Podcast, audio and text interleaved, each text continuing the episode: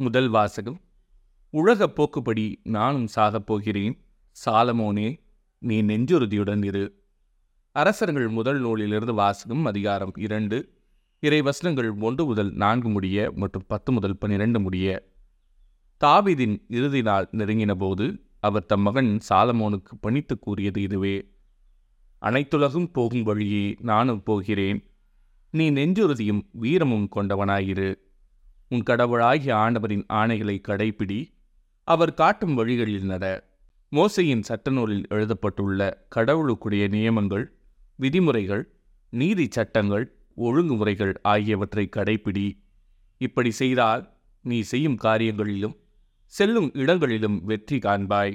ஏனெனில் ஆண்டவர் என்னை நோக்கி உன் மைந்தர்கள் தங்கள் முழு இதயத்தோடும் முழு உள்ளத்தோடும் என் முன்னிலையில் உண்மையுடன் நடப்பார்களானால் இஸ்ரேலின் அரியணையில் அமர்வதற்கேற்ற ஒருவன் அவர்களுள் இல்லாமல் போவதில்லை என்று எனக்கு கொடுத்த வாக்கு அப்போதுதான் நிலைத்திருக்கும். பின்னர் தாவீது தம் மூதாதையருடன் துயில் கொண்டு தாவீதின் நகரில் அடக்கம் செய்யப்பட்டார். தாவீது இஸ்ரேலின் மீது ஆட்சி செலுத்திய காலம் நாற்பது ஆண்டுகள். அவர் எபிரோனில் ஏழு ஆண்டுகளும் எருசலேமில் முப்பத்து மூன்று ஆண்டுகளும் ஆட்சி செலுத்தினார். சாலமோன் தம் தந்தை தாவீதின் அரியணையில் அமர்ந்தார். அவருடைய ஆட்சி உறுதியாக நிலைநாட்டப்பட்டது. இது ஆண்டவரின் அருள்வாக்கு. இறைவா உமக்கு நன்றி.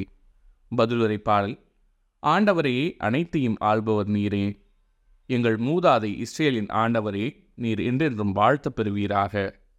ஆண்டவரே அனைத்தையும் ஆள்பவர் நீரே. ஆண்டவரே பெருமையும் வலிமையும் மாட்சியும் வெற்றியும் மேன்மையும் உமக்கே உரியன.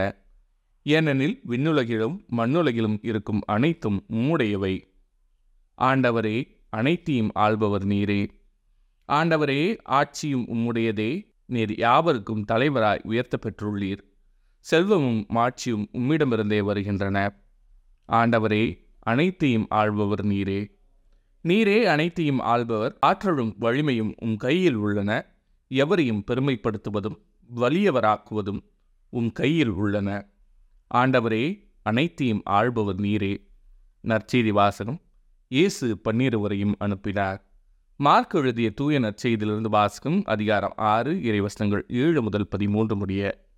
அக்காலத்தில் இயேசு பன்னீர்வரையும் தம்மிடம் வரவழைத்து அவர்களை இருவர் இருவராக அனுப்பத் தொடங்கினார். அவர்களுக்கு தீய ஆவிகள் மீது அதிகாரம் அளித்தார். மேலும் பயணத்திற்கு கைத்தடி தவிர உணவு பை இடைக்கட்சியில் செப்புக்காசு முதலிய வேறு எதையும் நீங்கள் எடுத்துக்கொண்டு போக வேண்டாம். ஆனால் மிதியடி போட்டுக்கொள்ளலாம் அணிந்திருக்கும் அங்கி ஒன்றே போதும் என்று அவர்களுக்கு கட்டளையிட்டார்.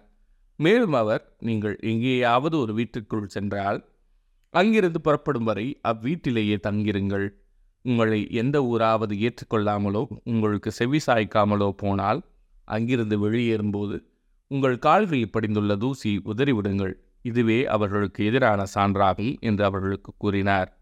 அப்படியே அவர்கள் புறப்பட்டுச் சென்று மக்கள் மனம் மாற வேண்டும் என்று பறைசாற்றினார்கள். பல பேய்களை ஓட்டினார்கள். உடல்நலமற்றோர் பலரை எண்ணெய் பூசி குணப்படுத்தினார்கள். இது ஆண்டவரின் அருள்வாக்கு. கிறிஸ்துவே உமக்கு புகழ்.